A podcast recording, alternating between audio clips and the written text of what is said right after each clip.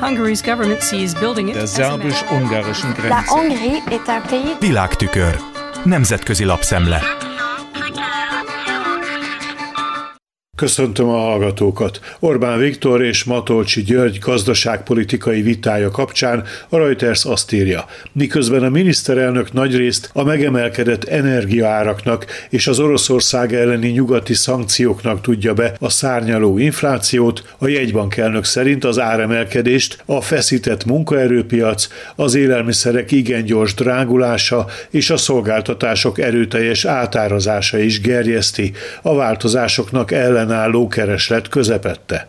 A londoni székhelyű világhírügynökség közgazdászokra hivatkozva úgy vélekedik, hogy a vita eszkalálódása nyomás alá helyezheti a forintot. Matolcsi felhívja a figyelmet arra, hogy Magyarország adósságszolgálatának az összege jövőre megduplázódik, a GDP 4,6%-ára. Orbán is nagy kihívásnak nevezte az adósságtörlesztés növekvő költségeit, de azt mondta, nincs közvetlen veszélyben a finanszírozás.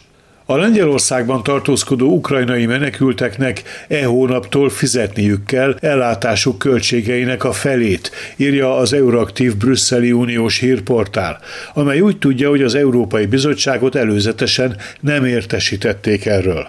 Az intézkedés azokra vonatkozik, akik 120 napnál hosszabb időt töltenek az országban, és közösségi elhelyezésben részesülnek. Nekik maximum napi 40 zlotival, 8,5 euróval kell hozzájárulniuk ellátásuk költségeihez.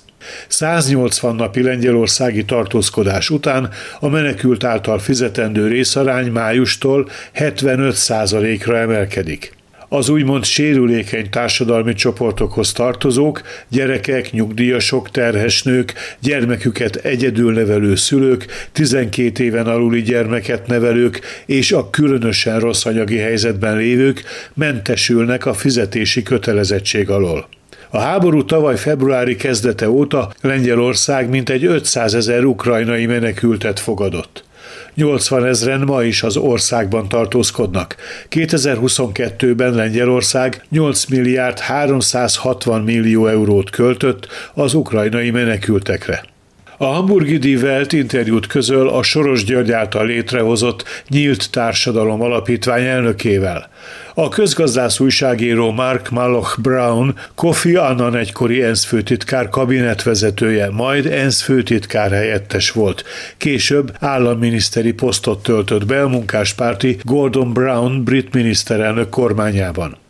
Maloch Brown egyebek közt úgy vélekedik, hogy a jelenlegi kormányzati modell kudarcot vallott, mert a múlt század 90-es éveiben megindult demokratizálódás együtt járt a globalizációval, a piacok világméretű megnyitásával, a kis állam eszméjével, vagyis azzal az elgondolással, hogy az államnak csak minimális szerepet szabad játszania a gazdaságban. Egyre inkább a nemzetközi piacok veszik át a döntéshozatalt, és a munkások mind szegényebbek lesznek. Ez, mondja a Nyílt Társadalom Alapítvány elnöke, ellentmond a polgárokról tevékeny módon gondoskodó, integráló demokrácia elképzelésének.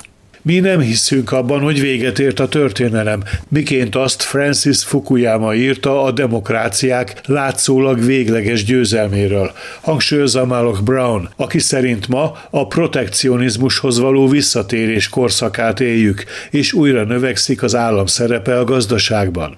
A kihívás abban áll, hogy ez az újból nagyra nőtt állam olyan állam legyen, amely tekintettel van az emberek jogaira és igényeire, mondja.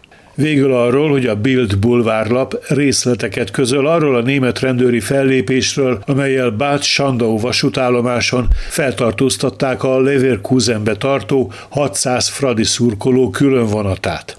A cikk szerint a Ferencváros szurkolói különösen hajlamosak az erőszakra.